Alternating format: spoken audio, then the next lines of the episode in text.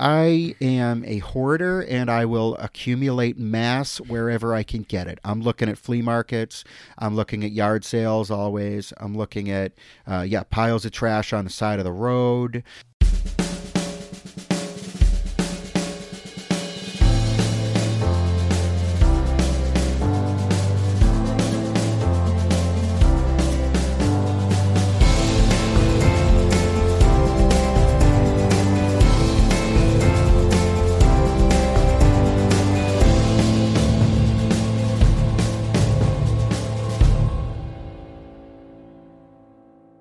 Hey, everybody. Thanks for tuning in to another episode of the Reenactors Corner. This is Chris here again with Ben. How are you doing today, Ben? Great, Chris. Great to be here. So, for today's episode, we're going to be talking about antique stores and what you can find in there that you can use for reenactment. Um, just from the outset, I'm really not talking here about like uh, your uniform items, basic field gear items, and stuff. That stuff is very unlikely to be found in an antique store. If you find that stuff at an antique store, it may well be original stuff from the war and probably shouldn't be used, but there is a lot of different categories of things that you can find at antique stores that you can use for reenactment. I agree on that. Um, yeah, I feel like mostly this falls into the realm of uh, personal effects. Uh, you can find some original stuff, uh, which is, you know, usable. Like, to, to give example, just to jump right into it, I remember I found a German Army belt buckle that had been painted a different color post war. And I was able to strip the post war paint and refurbish it so that it was usable for reenacting, which I thought was cool. And it cost like $25 or something cheap, you know? So, yeah, I, I that that was awesome.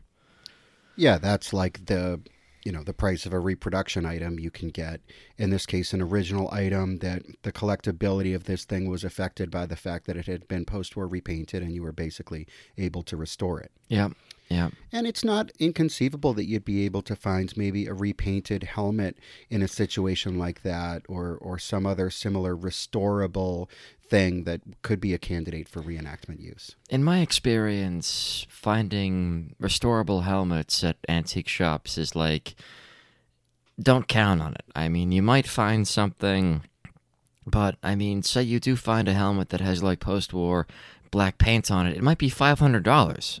Like people really don't know what this stuff is worth, and if they think it's some sort of like rare Nazi item, they might that they might ask a lot of money for which it is not worth. Yeah, that's kind of a, a topic, a whole other topic on its own that we don't really have to get into today. I mean, I have bought a lot of very fine, rare, very desirable original items at antique stores for my collection, sometimes at very cheap prices.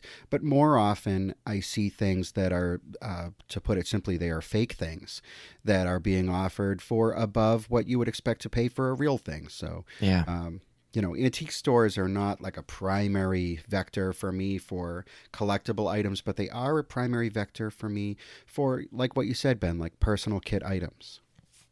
I mean, I feel like you can get some awesome, uh, like cigar cases, uh, or sorry, cigarette cases, um, just like little little pocketable things like maybe like an antique wallet or if you're trying to do some sort of an old old timey civilian impression i got like a cool uh like flat cap at an antique shop recently which sort of was was of a style that i've seen being worn by soviet peasants in the 1930s and 40s so yeah there's there's definitely stuff out there we were at an antique store recently, Ben, and you bought a uh, a vintage suitcase. Yeah, and it's like it is something that you do see in period photos from time to time of uh, German soldiers using civilian suitcases. It was a, it was about the right size. It was kind of beat up, but that's it. That doesn't really bother me because I would like to maybe tidy this thing up a little bit, and uh, I think it's an excellent restoration candidate. There are a lot of items that I use for reenacting that I have bought at antique stores that are parts of my personal kit. One thing that I'm always looking for when I go to antique stores is old razors. Um, Gillette was the innovator of the safety razor around the turn of the last century, and you can find Gillette razors here in the USA at antique stores. Those same razors were exported all over the world and were used in Germany and by German soldiers as well. Um, and of course, there is there are other types of razors that you can find. Sometimes you might find a razor that has no brand name on it at all, totally generic. You could even find German razors sometimes here in the USA uh, because they were exported or made their way here. Who knows why? Um, but not just the razors, but various stuff that goes with them, like um, the cases for razors, shaving kits, tins for shaving soap or for shaving brushes. Um, little metal cases that held uh, new or used safety razor blades. These are all things that could be part of somebody's personal hygiene kit that could be found uh, often for very cheap prices at, at places like antique stores. Totally. The other thing, too, is uh, little items you can use for set dressing that can go in, into the background, you know, like uh, cookware.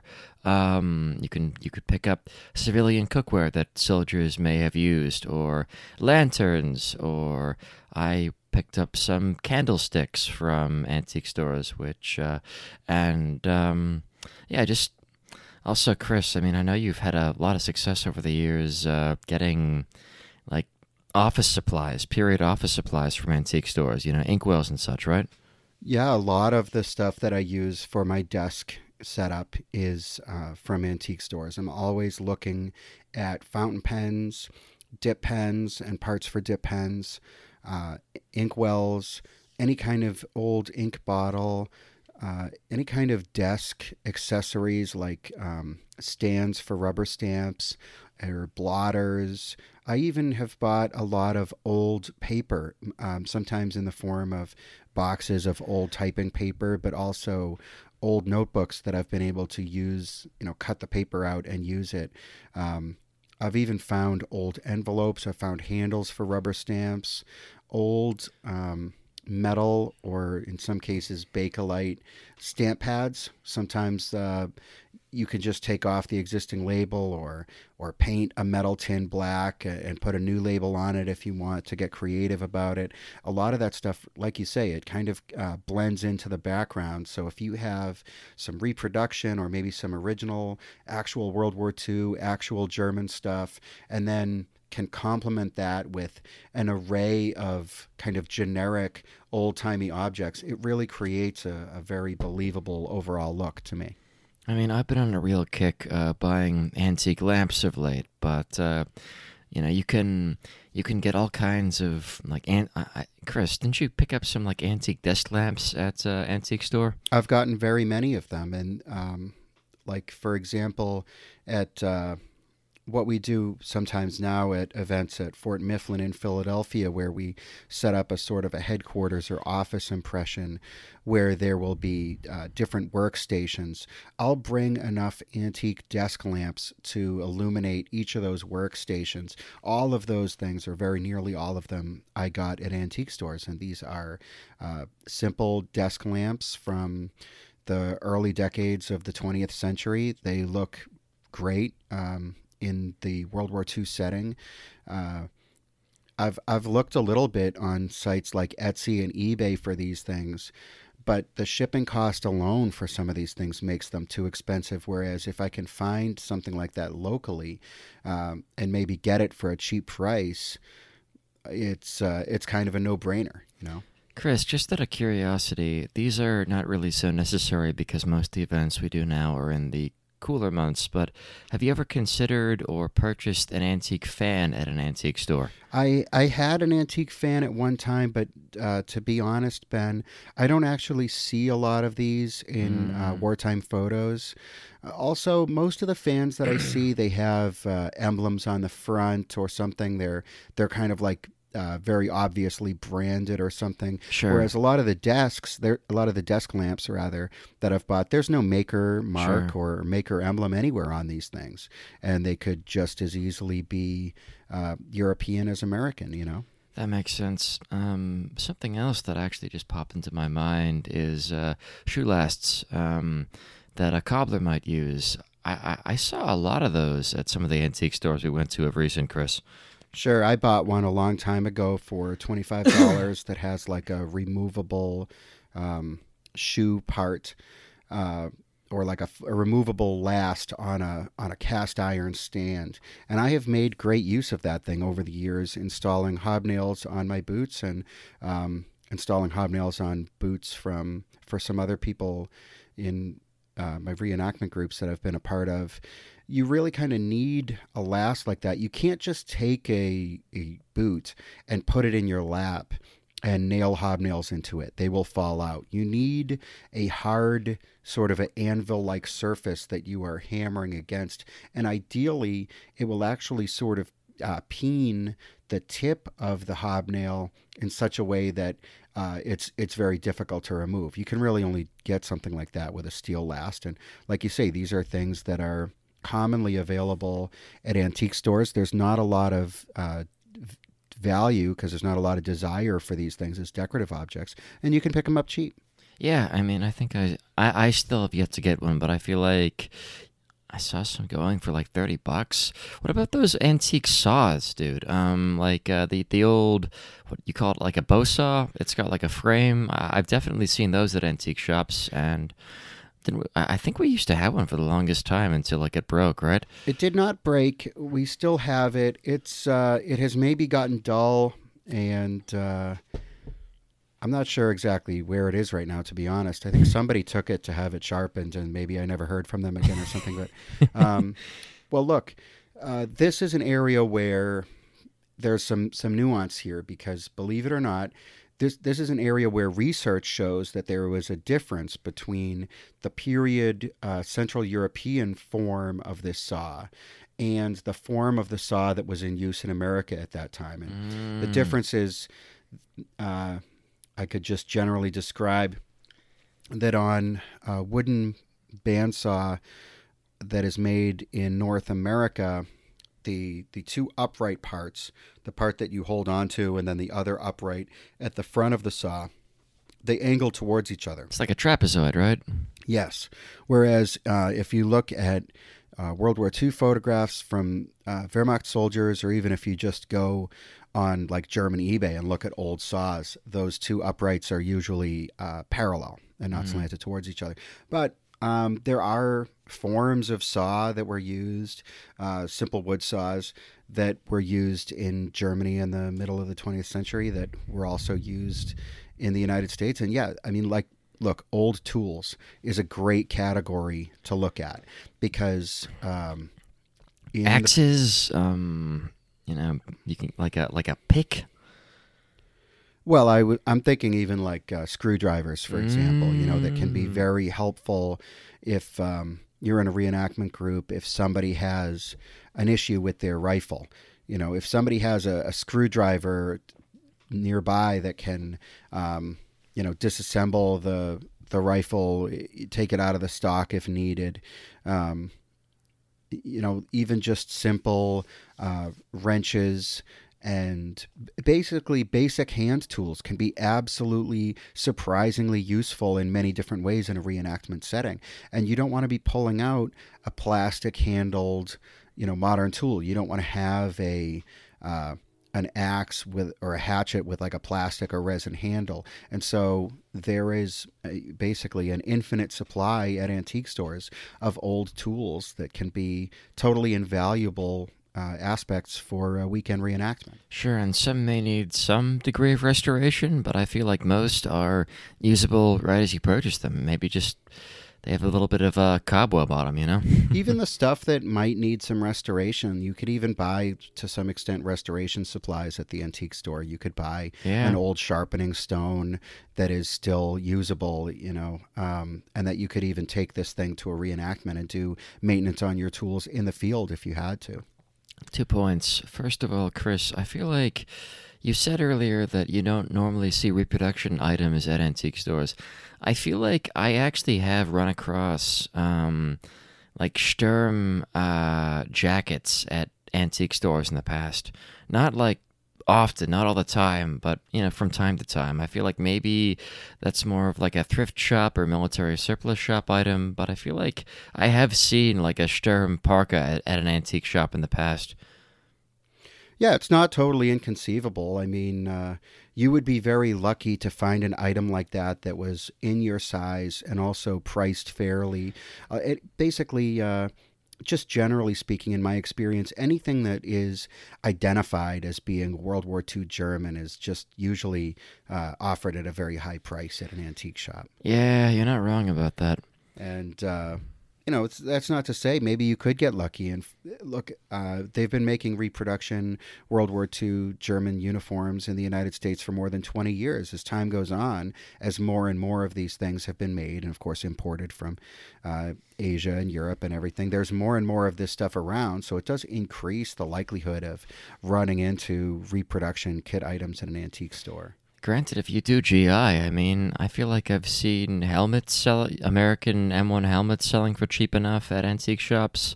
Um, you can get bits of GI uniform for relatively cheap. You know, I feel like I picked up a like a 1944 dated stainless steel canteen in pristine condition for like 15 bucks of recent. So, Well, yeah, I mean, um, you know, I don't do um, GI reenacting, and uh, it almost would have been great to have someone who does GI reenacting on this episode because I can't imagine what going to an antique store must be like for them. I mean, first of all, I've seen absolute mountains of World War II American uniforms and gear at antique stores, some of it in very usable modern human sizes. I if I was a GI reenactor, I wouldn't be looking to use uh, mint or or good quality collectible field gear in the field. But I, I sometimes I don't collect that stuff. I don't use it for reenacting. But sometimes I see it at antique stores and it's so cheap. I think about buying it just because it's cool. sure, sure. On some level, I, I, I regret. I saw like a mint unissued. I think it was a 1942 dated haversack at an antique store, priced at twenty seven dollars, and I didn't buy it. And I kind of regret that because it's just a kind of an interesting historical object and a cool pack. That's know? awesome, dude. That's really cool. and and of course we're talking you know here about well a saw um, you know the European version is different or I'm looking for stuff that's unbranded that has no maker marks on it that's generic but for a World War II American reenactor going to antique stores in America. I mean there's tons and tons of uh, books and toiletries and you know writing gear and personal items and stuff and it could have big american maker logos on it and that's totally fine. It's totally usable for that Yeah, in fact, it almost might be better in a sense, right? yeah, yeah uh, sure you know i, I will say um, i'm not totally turned off by having the occasional personal item in my kit that has an Amer- a made in the usa stamp or an american brand name on it because so much of that stuff really was exported all over the world and there were a great many american companies. I mentioned gillette but there are many others that were household names in germany and the third reich and all over the world. I mean, I feel like Coca Cola is the famous example, but uh, yeah, I mean, you know, thinking about it, just like uh, Kodak cameras, um, Underwood and Royal typewriters, Ford automobiles. Um, you know, I'm sure there's a tremendous list that you could make of of uh, American companies that were making products that were marketed toward the German domestic market in the 1930s. I know just the stuff that I'm interested in, like fountain pens, for example. You know, there, these things were exported there by, by Parker and, and Waterman. You know, the, the list goes on and on, really. that's awesome. That actually, you, you mentioned uh, typewriters, Chris. How many of your typewriters have you purchased at antique shops versus well, through other means? the only typewriter that I have that I purchased at an antique shop is an American typewriter with an English language keyboard that's not really usable for World War II German reenacting. I have never been fortunate enough to find a German keyboard typewriter at an antique store. I'm always looking. I look at, you know, I, I love looking at typewriters at antique stores in general. You can get great deals if you're just a typewriter collector or if having an English language typewriter works for your project. I would say, you know, antique stores can be a great place to go. You'll see overpriced ones, sure, but, you know, you'll see plenty of um, inexpensive ones too if you look hard enough. Um, I feel like of recent uh, going to antique shops, I've seen mostly the uh, the overpriced variety, if you will. Yeah, I've I've you know I've I've bought a lot of typewriters at antique stores that I've later sold or or found various like sort of new homes for or whatever. Um, but I I mean I've gotten typewriters for as little as twenty five dollars that That's are awesome, that are pre nineteen forty five vintage manual typewriters that that work great. Sure, That's there's cool. there's definitely a lot of overpriced stuff out there, but you've really kind of got to look. You've got to sort of sort through. I did want to circle back around. You mentioned cookware. That's something that I put in a category of like camp items, and I find antique stores to be an absolutely invaluable source Sure. for that sort of thing. I every time I go to an antique store, I'm looking at old pots and pans. I'm looking at enamelware. Um, I'm looking for iron frying pans, not cast iron, but like stamped sheet iron frying pans. Um, I've bought a lot of wash basins.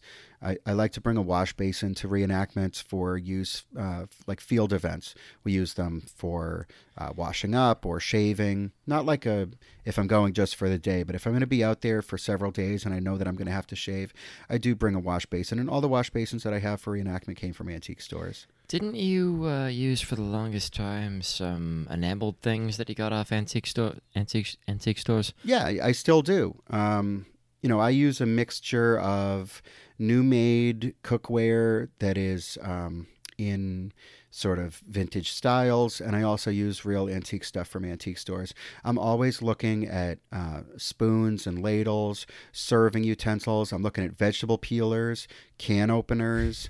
Um, I had made a post at one point on Facebook about this, but uh, last summer in Maine at an antique store, I found an aluminum ladle that um, kind of has a sort of a distinctive look. It has kind of a twist to the aluminum handle. And I think I bought this thing for $3.50. And later I found the exact same ladle, made the same, riveted together, same handle details, same measurements and everything, in a German catalog from 1930. Do you believe that this is the same model? I, it is. It's definitely the same. And whether cool. whether um, it was made in Germany and exported here, or whether it was made here and exported to Germany and was available in a catalog for the German domestic market, I don't know. Um, but it's definitely the same ladle, and it's definitely plausible that this this model or style of ladle could have been in use in World War II Germany, like it definitely was. That's awesome, dude. That's really cool. um, and just even like old rope and and spools for rope um, you know things like to some extent even like old cloth tarps wool blankets are something that i'm always yeah. always looking at at an antique store um, a lot of wool blankets are really kind of nondescript and generic looking and you can get them for uh, you know you'll find them there that are priced at $100 but uh, look enough and you can get some nice cream colored wool blankets with stripes or gray wool blankets for maybe $25 you know very Sure. inexpensive amounts of money Sure. What about um? What about thread, dude? Weren't you using some like antique thread uh uh in the over the course of the past few years? Well, that, that's another category of things that I'm always looking at. Is I'm always looking at sewing supplies, and we can look at that on like a bunch of levels. Like I buy um, packages of old sewing needles. I can find sewing needles that are hundred years old that are absolute top quality items for less than what it would cost to buy new needles, and I use those.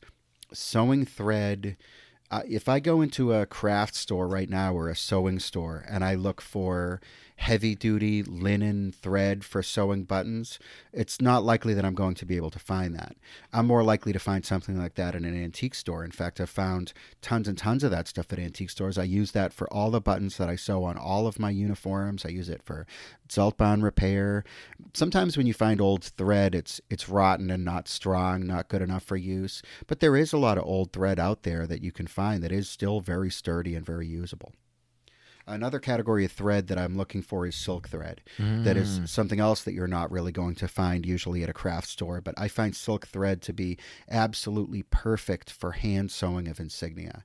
And I have found silk thread in absolutely ideal colors and kind of the dark gray or even field gray or or black uh, spectrum. You know that uh, I use these things for different projects, and it it's kind of fun to find a, a wooden spool of thread that's maybe uh, 75 or 100 years old and be able to use that thread um, you know, I'm not talking here about like, you know, mint and original packaging, collectible stuff. I'm talking about stuff that's been kicking around in somebody's grandma's sewing box for decades, and it's time for this, you know, maybe nondescript object to go uh, be sold out of a, a glass bucket at an antique store for a dollar. I'm like, I'm all over that stuff. That's awesome. And then, as far as sewing goes, you know, I also am looking at sewing machines. At, Oh, yeah. uh, antique shops. And here again, like with typewriters, it's an area where um, sometimes the they, you might find overpriced stuff, and then other times you might find stuff that's priced extremely reasonably. You have uh, done a good job filling your house with uh, typewri- typewriters and sewing machines, Chris. Well, you know, it's a big mansion. I got a lot of rooms. I got a lot of space. I need to fill all that with something. So that's where all these obsolete machines come in. Very good. Very Um, I wanted to m- add also while we were talking about the sewing thread, uh, darning yarn, Mm. especially uh, cotton darning yarn, also wool darning yarn for repairing my socks. I darn, I make darned repairs in all kinds of field gear and on my uniform, and I love to be able to use the vintage stuff. I can find modern like darning wool. Um, as well, and there's some other sources like if you can find um, certain like European military surplus sewing kits that are available on the surplus market will have good stuff for darning, but um, antique stores are like my primary source for that stuff. Chris, do I even want to get you started on box cameras or cameras in general? Well, you know, it's interesting that you bring that up because, um, as the listeners may know, I enjoy taking reenactment photographs with box cameras. This is a very simple style of camera that was very popular in the decades leading up to World War II. Um, I've got an article on the Festung.net website about the box cameras that I use and how I do photos with them. But that kind of all started with a trip to an antique store. I went to an antique store in Vermont and I saw a really cool looking box camera on a shelf and I picked it up and it was made in Germany and it was marked DRP for Deutsches Reichspatent. So, uh, you know, a Reich era object. And I thought, oh wow, this is really cool. I'm gonna, I'm gonna buy this, and it was inexpensive. It was probably twenty dollars, and I learned how to use that camera, and that's what really got me started with film photography. It wasn't like I went into that antique store looking for a camera. Um, I, I went in there not knowing what I was going to find, and I happened to find a camera, and it basically started a uh, fun hobby where I eventually spent thousands and thousands of dollars and got over a hundred box cameras and got all of these uh, stuff to develop it, and just filled my house with all kinds of junk. well, bud, gotta have stuff. oh my god. Um, you know, I think sometimes about like my my greatest hits at antique stores. Um, I got a a mica kit, which is a a little aluminum box that is sort of sized to fit exactly into an interwar paramilitary type mess kit that was used by the various civil, political, uh, paramilitary, and to some extent by military organizations during the Third Reich. Anyway, this mica kit is this little aluminum box, and it has uh, it has inside compartments for uh, shoe polish, shoe brushes, clothing brushes. Um, you know, a, a t- place to put a shaving mirror and a razor and toothpaste. Basically, like it's your little like hygiene and clothing and equipment maintenance kit. And this is a very valuable collectible item. Um, they sell for hundreds of dollars. They these things could have been bought by anybody during uh, the time that they were made before World War II, but they were definitely marketed towards soldiers, and so people who collect World War II personal items do go for these things. And I found one in an antique store that was. Um, it was marked "Old Shoe Shine Kit, twenty five dollars." Incredible, Yeah, it dude. was just a- Incredible. just a, great deal. You know, They are oddly uh, sought after by reenactors in particular. I feel like it's uh, something about the design, the functionality, you know, the fact that it goes in a mess tin is like attractive to the reenactor customer. And so I know some people who like slake over these things. And so $25, that's incredible. yeah, I don't use it for reenacting. It's like a collection item for me. These things are sort of too valuable uh, for me to think about running around in a in a rainstorm and, and using it in the mud. You know yeah, what I, mean? would not recommend using one either. I just I, I feel like I feel like I knew some people who like may have used them in reenacting settings in like the 1990s or 2000s, but uh, I I would no longer recommend using one of these things in the field unless it was like you in, unless it was just like maybe the shell that you'd like bought all new components for. But even then, you know, Sure. Uh, when I go to antique stores, I am always looking at like linens. I'm looking at um, bed linens, and I'm Mm. especially looking at sort of like the napkin area that usually exists in an antique store. People, I think, often just kind of walk by this sort of old lady antiques in the linens area, but I think they're really missing out on some great stuff. If you can get some really nice uh, linen. Like kitchen towel, hand towel stuff, those are absolutely ideal. that's a for good idea, dude. reenactment use. That's a really good idea. You can also, if you look at the uh, the bed linens, you can get some vintage linens that maybe would be really great if you were doing a barracks event. Um, but you also might find stuff that you can just use the material for other projects there. Yeah, Um, good idea. Because like linen, if you get uh, high quality linen at a fabric store, it can be very expensive, but you can sometimes find large quantities of this stuff sort of in the form of old tablecloths or bedspreads or whatever for relatively you know for, for very low prices in some case at antique stores Just a note here. I mean, some of the stuff I've seen at, at antique stores, uh, you know, typewriters, lamps, etc. It is, it, it is shockingly cheap, uh, given you know what it would what what it would have cost new. With that cost adjusted for inflation, you know, I mean, Chris, weren't you saying that a, that that that that an office typewriter back in the day would cost like two thousand dollars adjusted for inflation? yeah these things were very expensive you know they had prices uh, it was like a significant percentage of the price of a new car in some Sure. cases an inexpensive portable typewriter from the 1930s cost the equivalent of a thousand us dollars in today's money Sure, it's like a laptop, you know, it's like Sure. a like a laptop.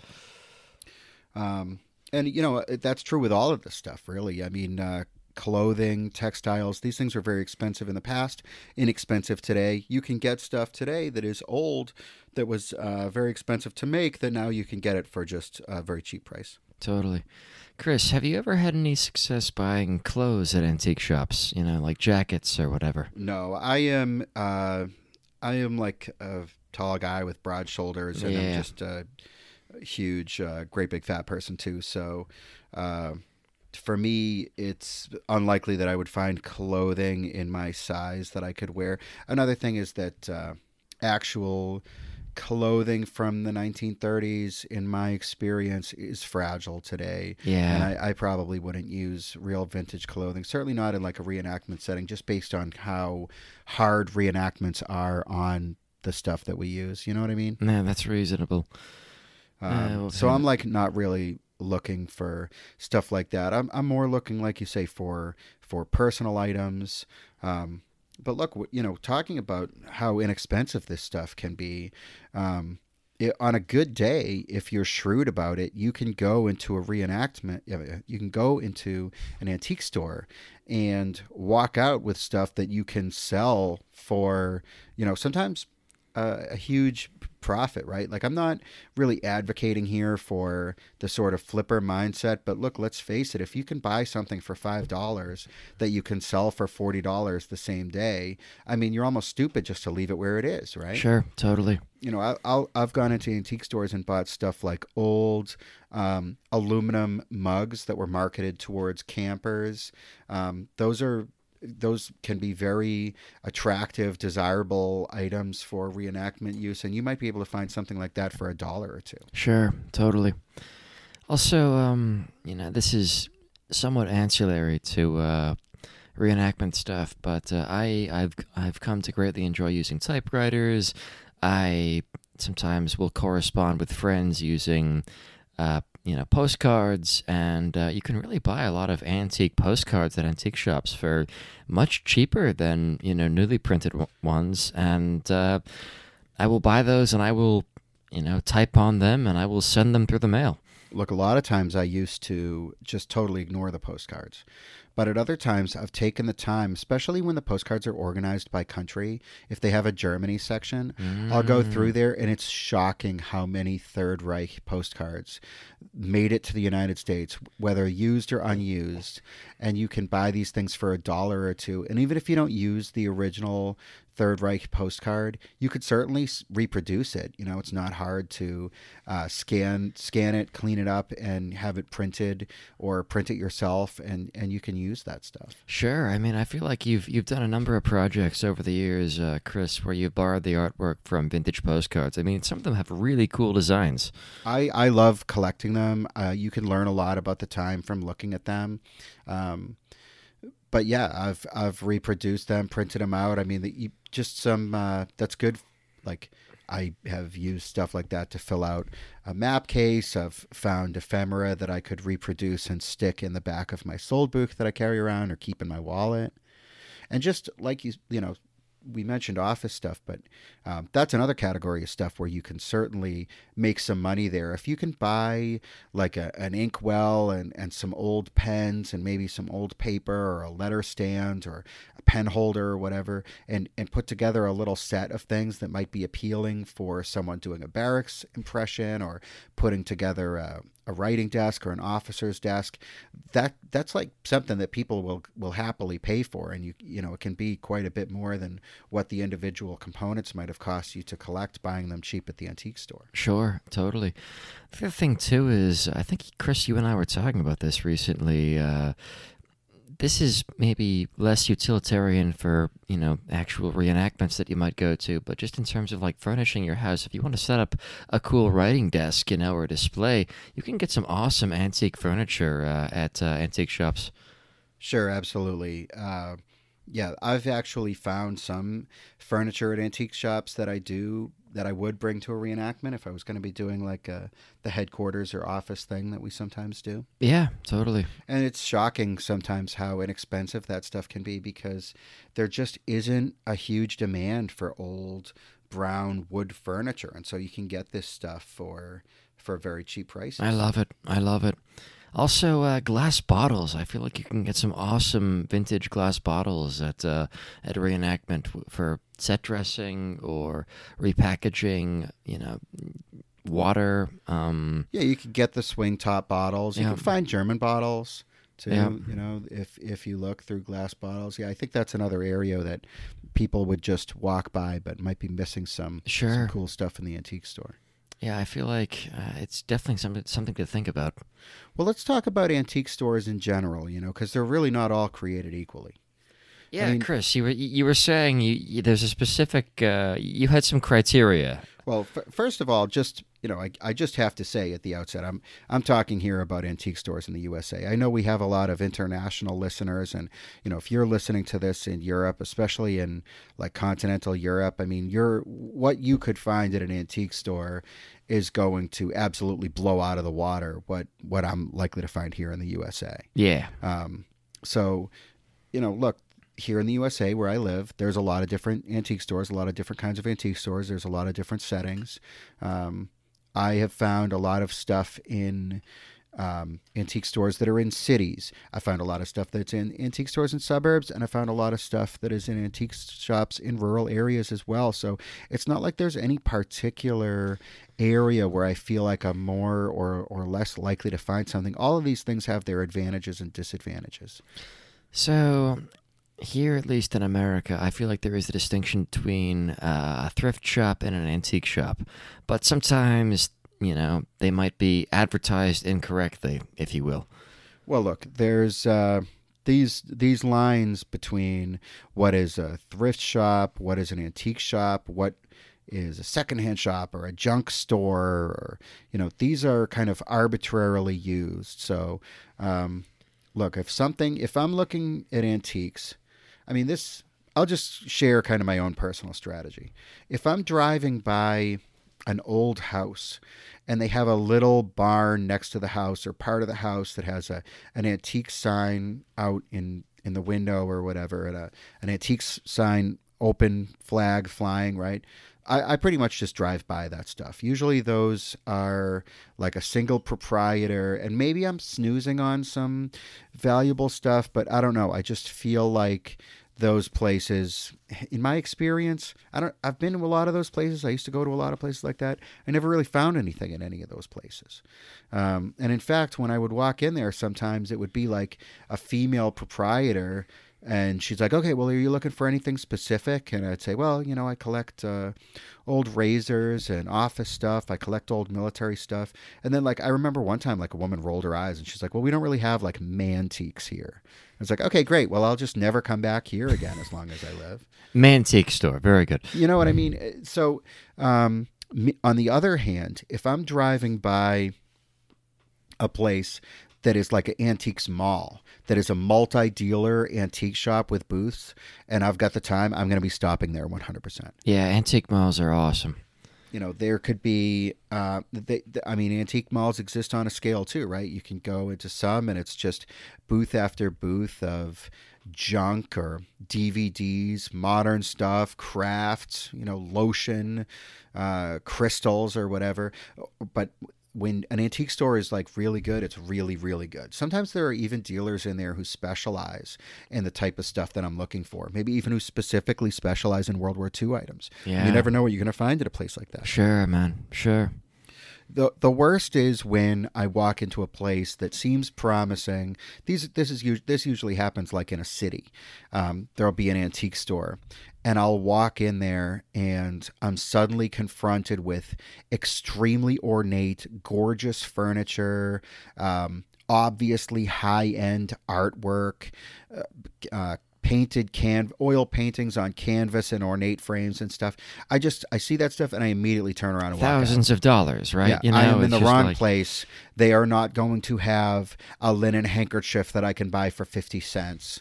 You know what I mean? They're not going to have an old notebook I can cannibalize. They're not going to have anything that I want or need. Um, and if they have anything, I mean, they, they have stuff I'd like to have, but they're not going to have stuff that's in my budget. They're not going to have stuff yep. I'm going to use for reenacting. So I am out of there. They know what they got, and you probably are not their cl- preferred clientele, you know? Then, like another category of place that I really hate is when something is billing itself as an antique store, and then you go in there and it's basically like a thrift store sort of a thing where you'd be hard pressed to find anything made before 1980. Yeah. You know, and it's uh, like I say with with the DVDs and and a bunch of books and some racks of uh, dusty nylon windbreakers and some old uh, dingy coffee machines and dishes and stuff. I hate that kind of place.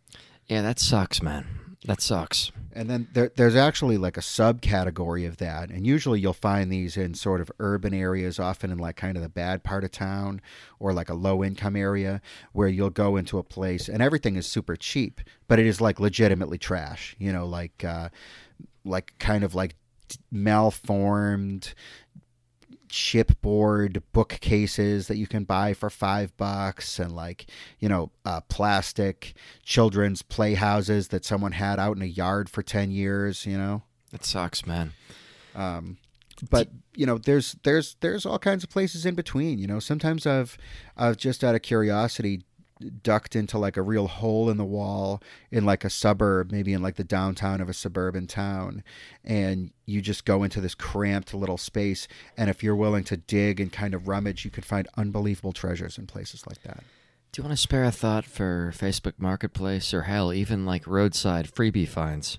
Well, uh, look, I am a hoarder and I will accumulate mass wherever I can get it. I'm looking at flea markets.